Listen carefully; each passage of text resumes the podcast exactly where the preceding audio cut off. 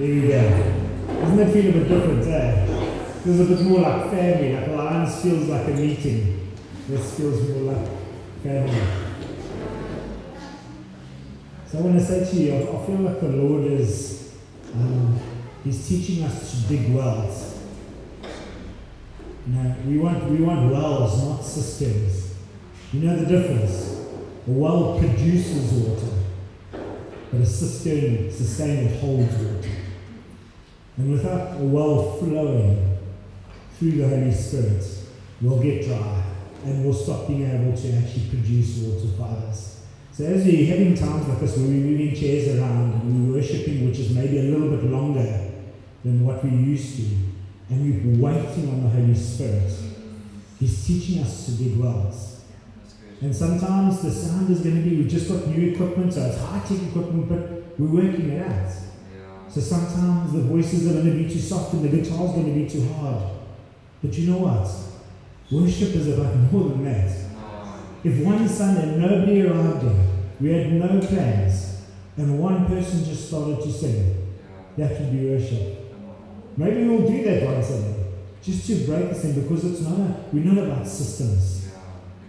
This walk with the Lord is not about systems. He'll stop this entire meeting for one person, just to just to minister to him, because he cares so much about it. So I'm really, really excited about what the Lord is doing in this space. And, um, we've got a couple of people that are not here that are still just recovering, so we're probably missing, what, like eight people, ten people?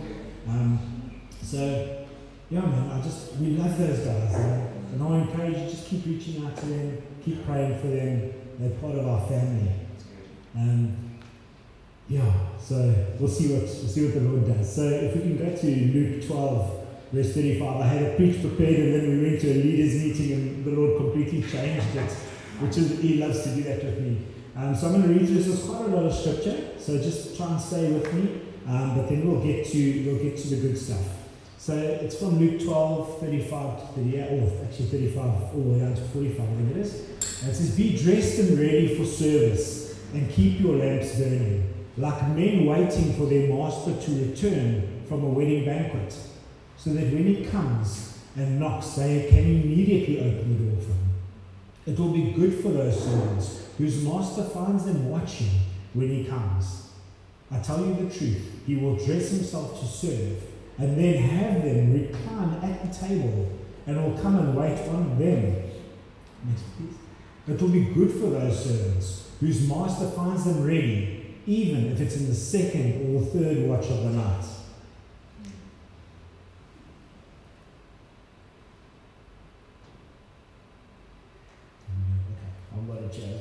It says, "But understand this, if the owner of the house had known at what hour the thief was coming, he would not have let his house be broken into. You must also be ready, because the Son of Man will come in an hour when you do not expect." Peter asked, "Lord, are you telling this parable to us or to everyone?" And in the context of this, there was thousands of people around. And he said, the Lord answered, "Who then is faithful and a wise manager, whom the master puts in charge of his servants, and get to give them their food and allowance at a proper time? It will be good for this for that servant whom the master finds doing so when he returns. Truly, I tell you, I will put, he will put him in charge of all his possessions. But suppose the servant says to himself, 'My master's taking too long. He's, he, my master's taking a long time in coming.' And he begins to beat the other servants, both men and women, and to eat and to drink and to get drunk. The master of that servant will come on a day when he does not expect it, and at an hour he is not aware of. And he will cut him to pieces and assign him a place with the unbelievers. The servant who knows his master's will and does not get ready and does not do what the master wants will be beaten with many blows. But the one who does know and does these does things deserving punishment will be beaten with few blows. For everyone who has been given much, much will be demanded. And from the one who has been entrusted with much, more, much more will be asked." As we read through that, we get this, this picture, this, this, this image of a servant and a master. servant waiting, he's been given trust, he's been given authority, he's been given responsibility over others. And I know in this time and age, when we think of the word servant, it's got a negative connotation, hasn't it? It's like, you know, servant is someone who's got no rights and they're just there and we give them absolutely no respect and, and we just they're just there to make our lives easier. Um, In some circumstances, actually the Bible does actually speak about us as Christians as being slaves. We are slaves to Christ.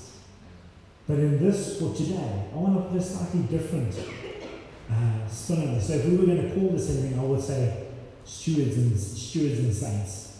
So many, many years ago, Richards and I were a young couple. Uh, I used to work... well, maybe, maybe. Uh, a little bit more great. But uh, I worked for an office automation company in Richards Bay. And every couple of months our directors um, would go away for, for a weekend or for a week on holiday. And uh, and then they'd ask us to look after their house. So like as a young couple, you know, you're not used to the good things in life. Right? So I mean, these guys, when they went away, um, they, had, they had an amazing home. It was really, it was great. I mean, they had, at that stage, it was still the D V D player with the big screen T V, surround sound, like all the D V Ds in the world that you could watch. It was amazing. They had a bar and a pool table and a dartboard. They had this massive pool. Um, and where we were in Pogini, Richards Bay, it was really hot. So a pool was like a fireplace in Cape Town. It was that good. And then what they'd do is they'd go and buy, they'd fill the house up with like snacks and meat and like everything we would need for that week, they would put it in there. And, and they'd treat us because they knew we were a young couple and we weren't used to like all of these wonderful things. Um, so they really tried to make it as easy as they possibly could. And we had we had the, the pin to their alarm and the front door remote and we had access to one of their vehicles if we needed to use it. So we, we were in position of great actual lack of luxury here. But yet, we still had responsibilities. There were still things that were required of us. And um, some of those things that we needed to make sure were getting done as, in, in, in circumstances, good stewards. Because they had asked us to steward their home and their belongings and their pets and everything that they had for the time that they were away. So they had dogs that we needed to get, make sure the dogs get fed, we got taken for a walk. We had to make sure that the house was neat and tidy, and when we left in the mornings to go to work, the dog didn't run out because he was one that tried to get out the gate. We needed to make sure that we were stewarding, close the gate, put the alarm on, there were things we needed to physically do while we were having all this fun. And at night, we got to swim in their pool, and this was so lekker. But I also every second day I had to net the pool, get the leaves up, make sure I put the pool pump on in the morning when I left, and then when I came home at night I put it off because there wasn't automatic timers like that time. So there was stuff that I was expected to do, and there was all of all of what they had was accessible to me, but I needed to steward it. I needed to look after it. So in a sense, while we had all this, we were the servants, we were the stewards. And we were looking after at that stage. They didn't have kids, or they did maybe just Natasha. So that was pretty much their most um, their most precious tools given to us. And I can remember, like in the first few days, you actually just it's like, woo, you're rocking, man. We had like a mini holiday. We were swimming and eating food and drying and playing games. And we had some friends over on the weekend, which they knew about, so it wasn't like raging parties. They they said it's fine. Um, But you could start to feel as as there was as the master, as the owners of the home were starting to come back. You started to kind of scale down and, and, and start realizing, hold on, this is not my home anymore. I need to start preparing to go back to my home. But by the same token, I need to make sure that their house looks even better than it did when they arrived.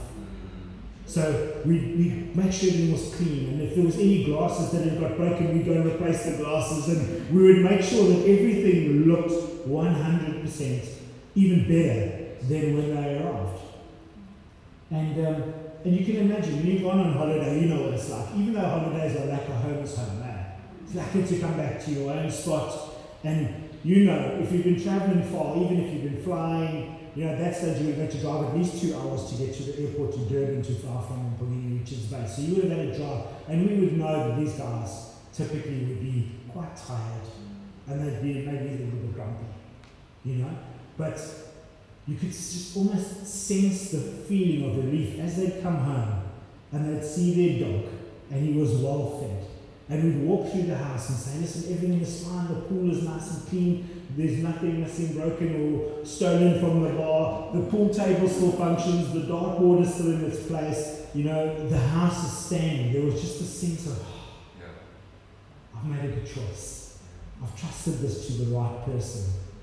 And inevitably, they'd pull out a little envelope with some cash and give us a little bit of cash to say, thank you for looking after our house. And thank you for being faithful. And um, what actually happened was, it wasn't long after that that I started to then, because of my faithfulness in their home, promotion started to come my way in the workplace.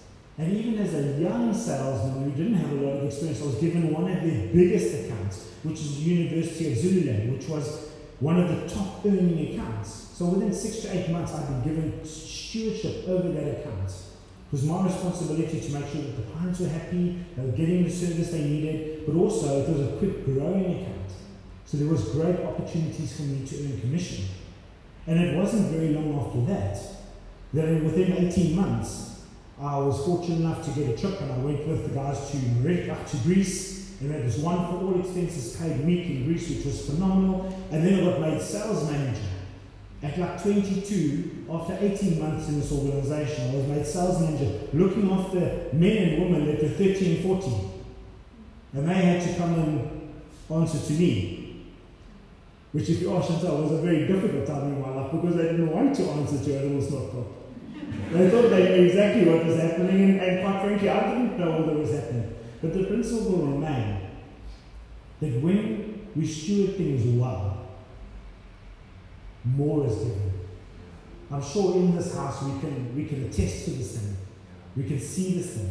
So stewardship, I believe, is something that really, really, really is on the heart of God. And He's always asking us, always asking us to steward stuff. And one day, when our master returns, and quite frankly, I believe that time is ever approaching. Like, we are just getting there quicker and quicker and quicker. When He comes back, each of us will stand before Him and give an account for that which we've stewarded. And if we stewarded things well, there will be reward. And if we've stewarded things poorly, then we will miss out on reward. And that's quite a difficult, that's a difficult concept to grapple with, that we'll miss out on reward. Because is that really a punishment? But think about it like this. When Benny came home, and he had that little envelope of cash in his left pocket, and he walks through the front door, and he sees that the stove's not working, and the pool is green, and the, the, there's chairs broken, that reward that he prepared for me stays in his pocket. Because he knows that he now needs to go and fix what I didn't steward well. It's, quite, it's an interesting concept, hey? And, and, and it'll be so with the Lord. It says on that last day there will be tears. We'll, we'll, we'll realize, oh, oh, if, I, if, I, if I could have stewarded better, that would have been my reward. Because for those of us that are in Christ Jesus, works, don't, stewardship of stuff doesn't get us to heaven. We get to heaven by Christ alone. That's, that has to be said. It's not, I'm not advocating works yet today, behavior modification. What I'm advocating is that as we get entrusted by things by our good God, we have the opportunity to do something with it. And we've got, what I love, one of the things I love about this church and this specific group of people is that we're actually so diverse. We've got youngsters and older people, young couples, singles, married couples, people that have come out of divorce. We've got all sorts of people in this church. And each one of you might think, well, but what do I really have? Connor, Connor might be going, what do I have to steward? I'm just a thirteen-year-old school guy. Or my mom might be going, well, I'm an old married lady, what can I possibly do? You know? Or some of the other singles in the house might be going, well, I don't have a home, I don't drink, I've got a small car, what's that? And what I'm hoping to do is to show you that you and us and all of us have all been given stewardship over things right now in this life that the Lord will ask us to give an account for. And my job as father in the house, as a leader, is to poke and prod and to encourage and to inspire and to challenge and to keep us moving, to keep us getting to that day. Because you know what? I have to present you pure and beautiful and spotless. In, in, in Jewish customs, it was the best man. The best man, would he would be responsible for the bride to be. He would look after her. He would make sure that she was well taken care of, so that on that day, she would arrive for his best man, for, for, the, for the, the, the groom, looking perfect. And we get to do that. So yes, a couple of things that the Lord has given us stewardship of. And much of it you've had today already. So if you're sitting here and the time is, okay, well, it's, I've had ten forty-five, so bear with me, we're eleven oh five now, so there's probably more. But if you were sitting here and it was ten forty-five, you would already have been entrusted with six hundred twenty-seven minutes today. thirty-seven thousand six hundred twenty seconds of life since last night, twelve o'clock.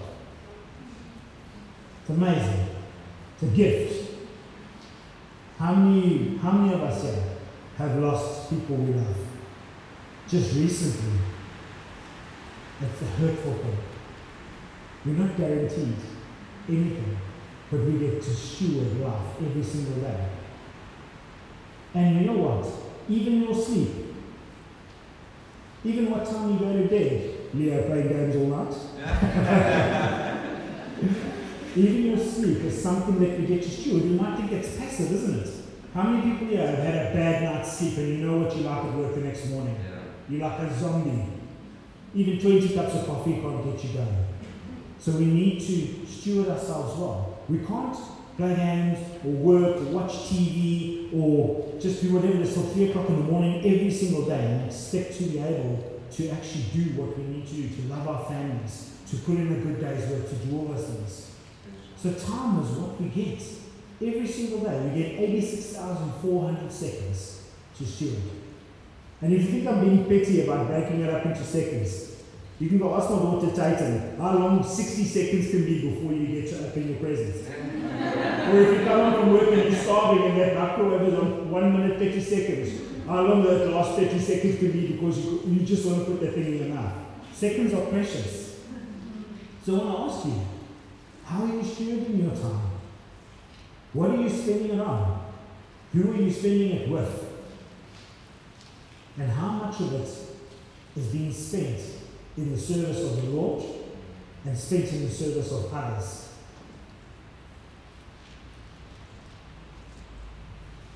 How much of it are we doing or we taking to give to Jesus and say, this is for your glory, not mine, for your glory. I do this for you. I get up early or I stay up late for this, or I put in extra effort to come to the church and to set up the sound and all the rest of those sort of things. Or just to get up on a special day, like my wife did an amazing job for my daughter yesterday. Organised riding horses with Carla and pizzas for the kids, and it was just, she, she, she gave up everything. All her time. She was such, she had a long week. She met with a number of people this week. But she did it with a smile on her face. She spent her time in service of someone else because she loved them and it was worth it. So often we all, we all struggle. Let's be, let's be real with each other now. Uh, as much as As much as I'm here leading you, I'm one among you. How, how hard is it sometimes just to, to pray for ten minutes? Yeah. Right? It's difficult. It can be, it can, you literally can say to your climb Mount Everest sometimes, that's how hard it feels. Yeah. Or we say, how's it worship for thirty minutes? ten minutes is cool, fifty minutes is stretching, twenty minutes is starting to twitch, and I, hey, when Shaun and Kevin call this thing, because we want to sit down and let's move on to the next event. We struggle to do those things. Come to church for two and a half hours. Church starts at ten, ends at twelve. We've got another half an hour for prayer meeting and set up a fellowship. It's difficult. It's raining, it's cold, it's winter. Hey man, I just want to struggle. I just want to be here. I just want to stay. You know? It's tough to do these things. But I have eternal rewards. They do. And we will be rewarded for the things that we have, in a sense, given up for the Lord, because He gave up everything for us. But let me ask you this. How many Netflix, how many Netflix series have we binged on in the last hour? How many, how many games have we played? And some of these games, before you get stuck in, I, I play Fortnite. Every game of Fortnite's probably about twenty-five minutes, just one match. I was completely. But I've got a laugh that goes, hey, that's not good stewardship, son. Oh, oh. That's why our lives are helpless. But it's important that we remind ourselves about these things, because we can slip back into patterns. Yeah. And we've got to constantly just, the Lord just lovingly brings us back. I'm not hating any of you. I'm not judging any of you. But He does it first with me, and then He says, now go and help others. Right? Just come back. Come back. Come back. So when the Lord comes back, my prayer, and if we had to sit and watch a video of Kevin's life playing before us on that day, what would we see? How would we have seen him steward his time? Where would he have been putting his, his time into? What service would he have been doing? What would he have been committing himself to? What are you doing today with your time that's depositing into your eternal inheritance? What are we doing in the temple that will be with us for the eternal? That's challenge number one. Are we good? Are you with me? Good. No daggers thrown in, eh? Okay. The second thing, a difficult one to speak about, but necessary, is our finances. So how many here would think that they, how many in this room would think that they are wealthy? Not saying, just like for whoever listens to this preach online, we've got like three hands going up. Just letting you know. So according to the World Bank, here's an interesting stat. If you are earning more than five dollars and fifty cents or eighty rand a day, you would be earning more than forty-six percent of the planet. So that works out. If you're earning a salary of around one thousand seven hundred sixty rand a month, you're in the top fifty-four percent of earners on this planet. So let's let that sink in. Most of the world, just under half of the world, is earning less than two thousand rand a month. And that's research that I got from two thousand eighteen. I'd hate to see what that looks like now over the COVID nineteen pandemic. Those numbers are probably skyrocketed. So why am I telling you that? I'm trying to put guilt on you. Or even like that, I'm trying to say to you, you're blessed. We are blessed. We're inside when it's raining outside. I've got a home to go home to. I've got food in the cupboard. I've got a lot more than a lot of other people have got. And the Lord has blessed me. He's given me stewardship of it every month. I get a salary that comes in. Some months it's up and some months it's down because I work on commission, but every month I get a salary. And I can give Chantal money to go to the shops and buy food, and I can pay my electricity so that the power stays on, and I can pay the, the water so that the water comes on. And if you think about it, if actually, as I was preparing this, I looked and I thought, you know what, how much did Jesus actually speak about money while He was on the earth? And He actually spoke about it a lot. In fact, He used money as a subject for, to, to, to represent spiritual concepts out of eleven, eleven parables. Out of thirty-nine, forty parables, was about money. twenty-five percent of the time, we used money as the means to actually get a spiritual truth across to us. So it's definitely something on His mind. And it's definitely something that He knew we were going to struggle with. And it's not just you. It's not just you. I don't get paid by the church. I'm paying the church. I'm paying the church to be here. But that's because I've, I've seen once again, He gives me the stewardship. He gives me the awareness. And it's on me.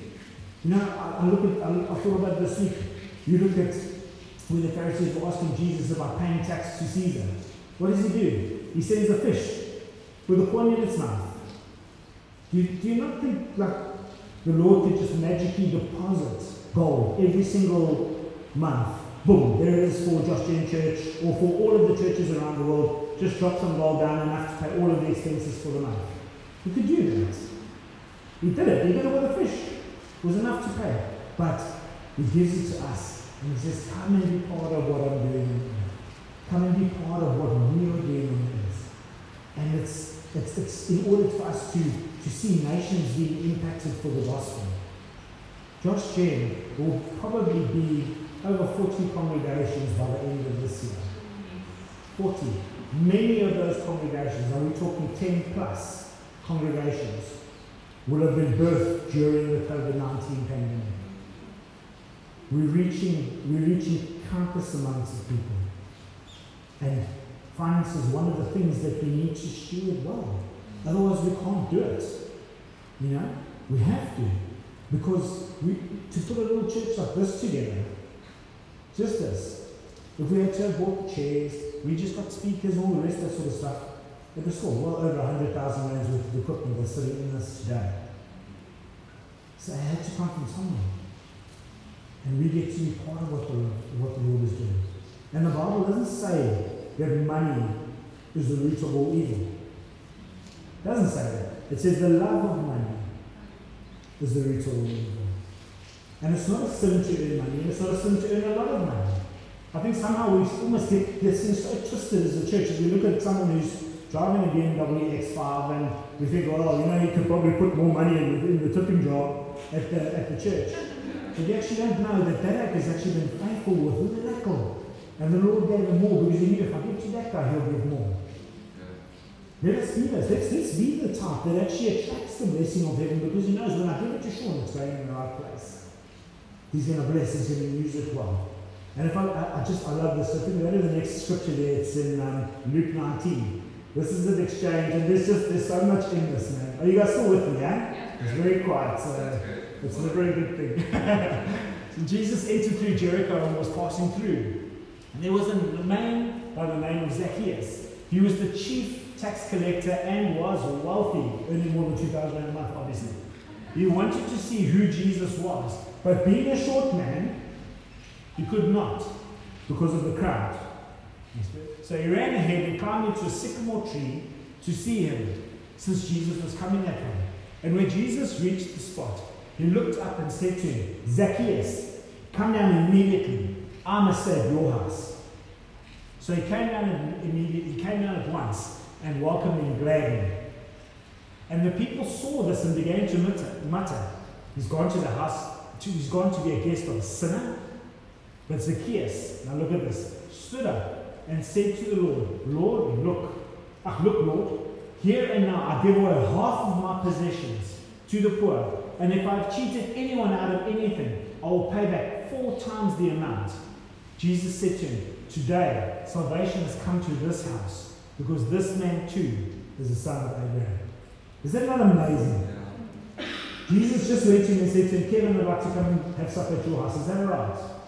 And being in the presence of the Lord, the conviction comes on and he goes, I'm giving my half because I never got it. It was never mine to me. I've stolen, I've cheated, I've taxed, I've done all these things. It wasn't mine. I want to give it away. I, I, I, it means nothing to me in light of Jesus. He gives it away. And then he says, for anyone of you that I've cheated, not only will I recompense, I'll do four times more. And he's not even actually saying that. Jesus has just called him. He just said to him, come on, have dinner. How much more, us as Bible-believing Christians, should we not be looking for opportunities to take what the Lord has given us? And really, just to give it out to others, to give it to the church and trust it. That's the thing, guys. You've got to trust that. Eh?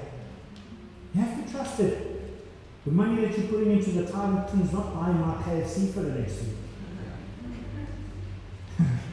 That's all we have, two people count the money. And it comes in, and then I take the cash and I pay it over. And if anybody wanted to see the list, I can show you. I'm quite happy to do that. I have no, no qualms with that. But we're faithful with these things. And the church will advance, and it will grow. And we will see that there's more full-time elders that need to come. And let me tell you something, guys, this is a very, very busy job to do when you're still trying to do something else. There's only we, we're still small, we're under fifty. Imagine there's one hundred. And everyone's got a different need, and everyone's got something that they want, counseling or just love for. And the fact is, I want to do it too. If I haven't had you in my home for dinner for a while or ever, I'm sorry, I actually really want to do that. But there's only seven days in a week. And a Wednesday is community. We're doing orientation at the moment. Usually you're meeting with different people, there's prayer times, there's leaders meetings, there's all these things going on. So try and balance that. We need full-time elders. Sheep need a shepherd. Sorry, it's just a fact. You're a shepherd, you're a sheep, and so am I. And he's the great shepherd. The word says that. So we need full-time elders. We need guys that are coming into, into serving you. And can I just tell you, most of the guys that are coming on to full-time eldership within this, the life of this church take significant pay cuts and make significant sacrifices to come on, like downscaling their cars, selling second vehicles. That's what you'll see the pastors that are out there by and large are coming in very ordinary vehicles. Because they've gotten rid of the nice big Tucson's and all the rest of those things, and they just try and something functional so that they can cost you and me the least. Because I have to steward that thing. I have to make sure that when you put your trust in, as much as I'm talking to you and me about stewarding the money and giving it, Josh Chen and the leadership team needs to steward well in terms of how to give it out. And they are very accountable, so you can be safe. So I want to just say that. We have seen over the last while across the church that their finance is dropping. And I understand there's a lot of people without work and all the rest of it, but there's people in the life of this church that have been supported through the church in the last while. And that, I think, is indicative of the fact that we're not just asking you to give, we're also giving. We're also are, are trusting um, that we can look after people.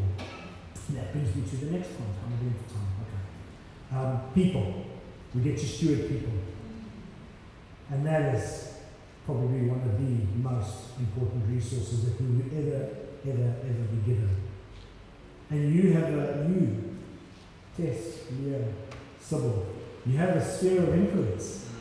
God has put people in your life for you to steward, to teach, to point to Jesus, to give a reason for this great hope that you have in your heart.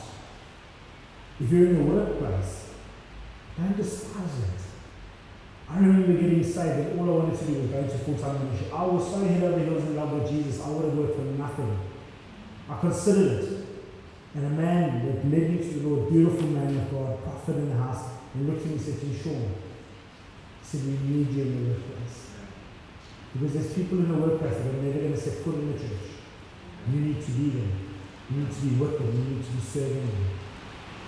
In your church, in your community group, you have to be the one that's ready to serve, that gets in there first. When there's an opportunity to serve, that wasn't me, I was, I was. Not to be the cross pants, but because you've got this something of this beauty of I'm serving Jesus. I remember two years ago, someone said this, on my birthday, I went to cross, I was in charge to, I was in charge of, of setup of the, the four tracker hall, which is where the kids meet, and I went and opened the, opened the, the men's toilet, and somebody had decided that they want to miss the seat. So on my birthday, my forty-second birthday, I was there spraying hand sanitizer and toilet roll on a seat, trying to clean the seat so that if someone else came in, they'd have a clean seat to sit on. Do you know I've never been happier in my life? I think it was one of my best birthdays ever.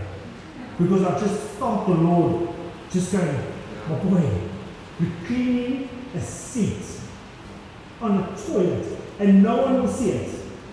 No one would even have known that the seat wasn't clean, but you're doing it as unto me. Yes, man, it was a good feeling. Eh? I love it. It was, it was probably the most holy thing I think I've ever done in my life. I'm serious. It was amazing because it was it, it was none of me. Like I'm a businessman. Like I, I'm used to the funness. Now I must clean a toilet in a kid's toilet. Come on, man. Who does it in the own strength? You can't. But when that Holy Spirit comes. And he says, the way of service. You want to be a servant. You want to be the, the greatest among all. You go down. You want to be the greatest among us. Serve. Go there. And that's what we call to. So in your church, in your community, be ready to pray. Be ready to bless. It doesn't have to be huge. It doesn't have to be financial. Sometimes you just need to smile. Sometimes Pauline just needs to not have that mask and just give a beautiful smile. Or Matthew gives someone a high five. Sometimes, in serving people, we just do small things. Really, it's, it's about those small things, man. With your family. Oh, guys. Dads. And I'm talking also to the single guys, because you're also dads, because my kids will look at you. and I'll see what men look like. We have to steward, we have to steward our kids and our families and our lives well. The world's doing a terrible job. They're a horrible, horrible, horrible job.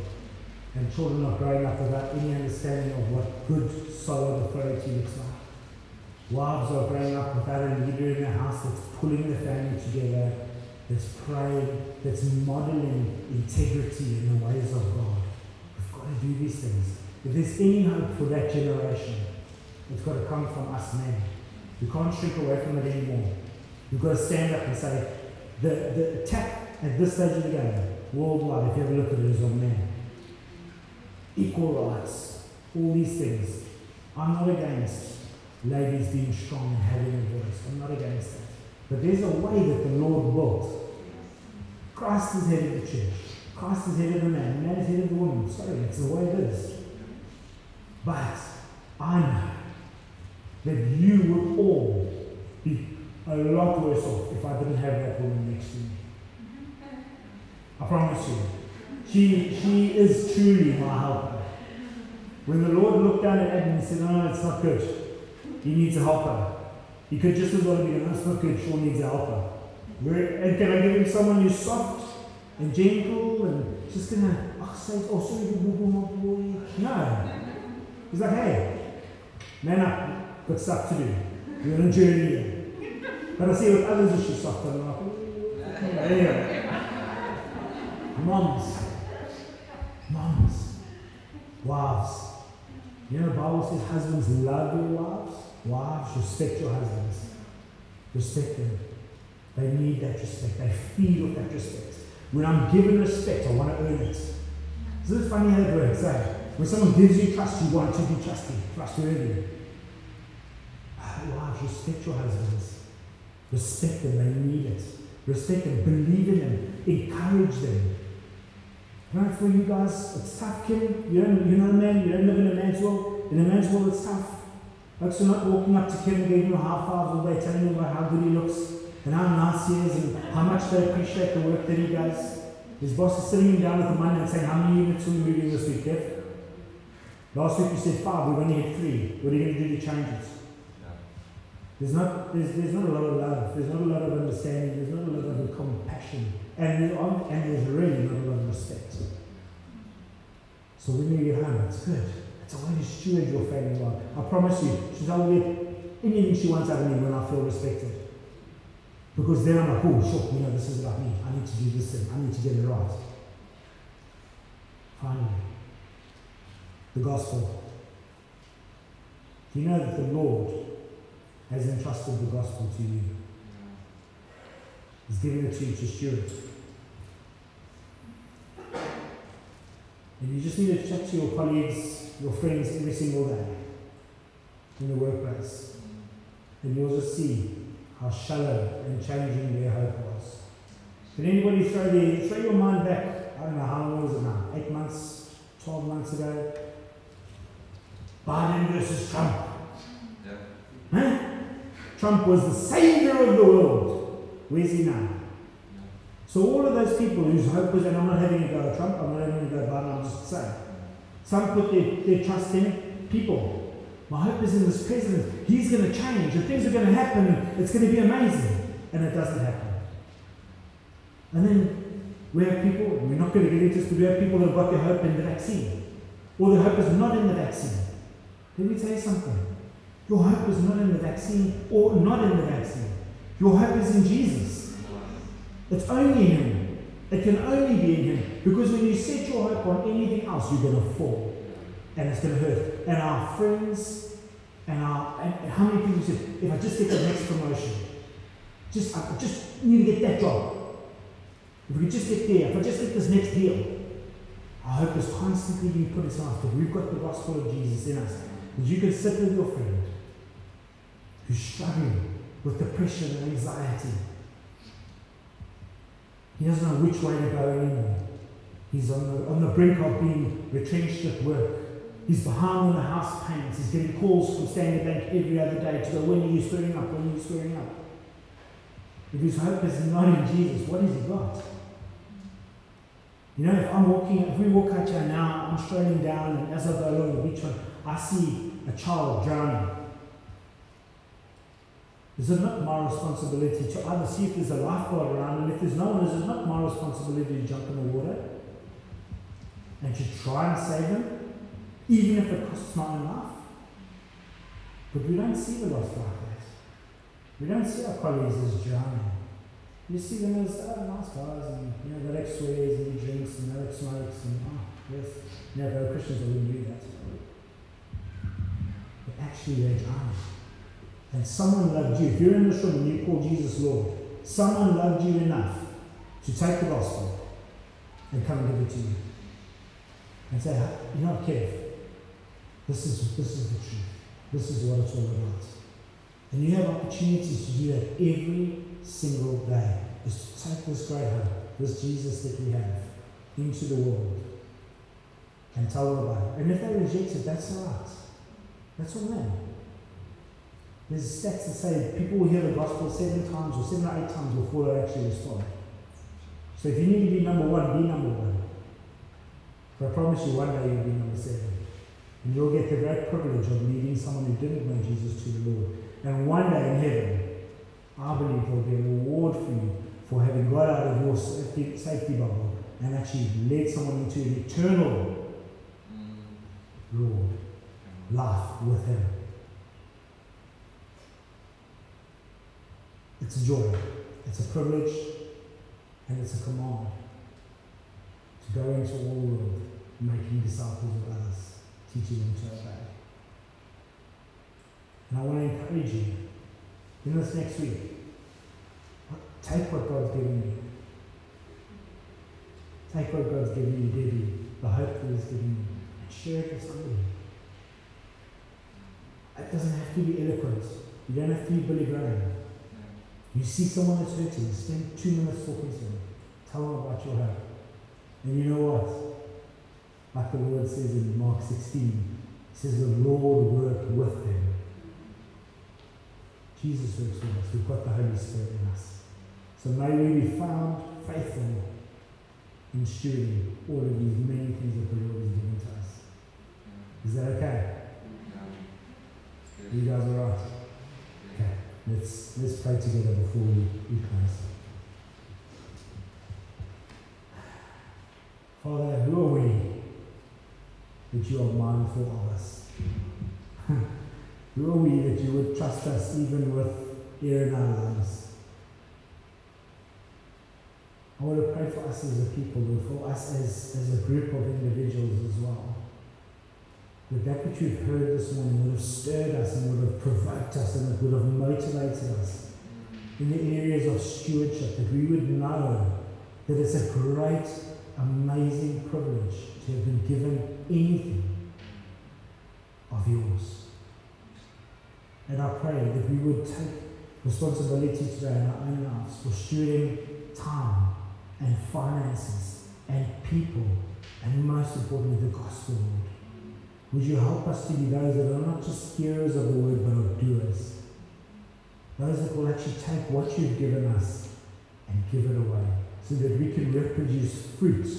And one day when we get to heaven and we stand before you,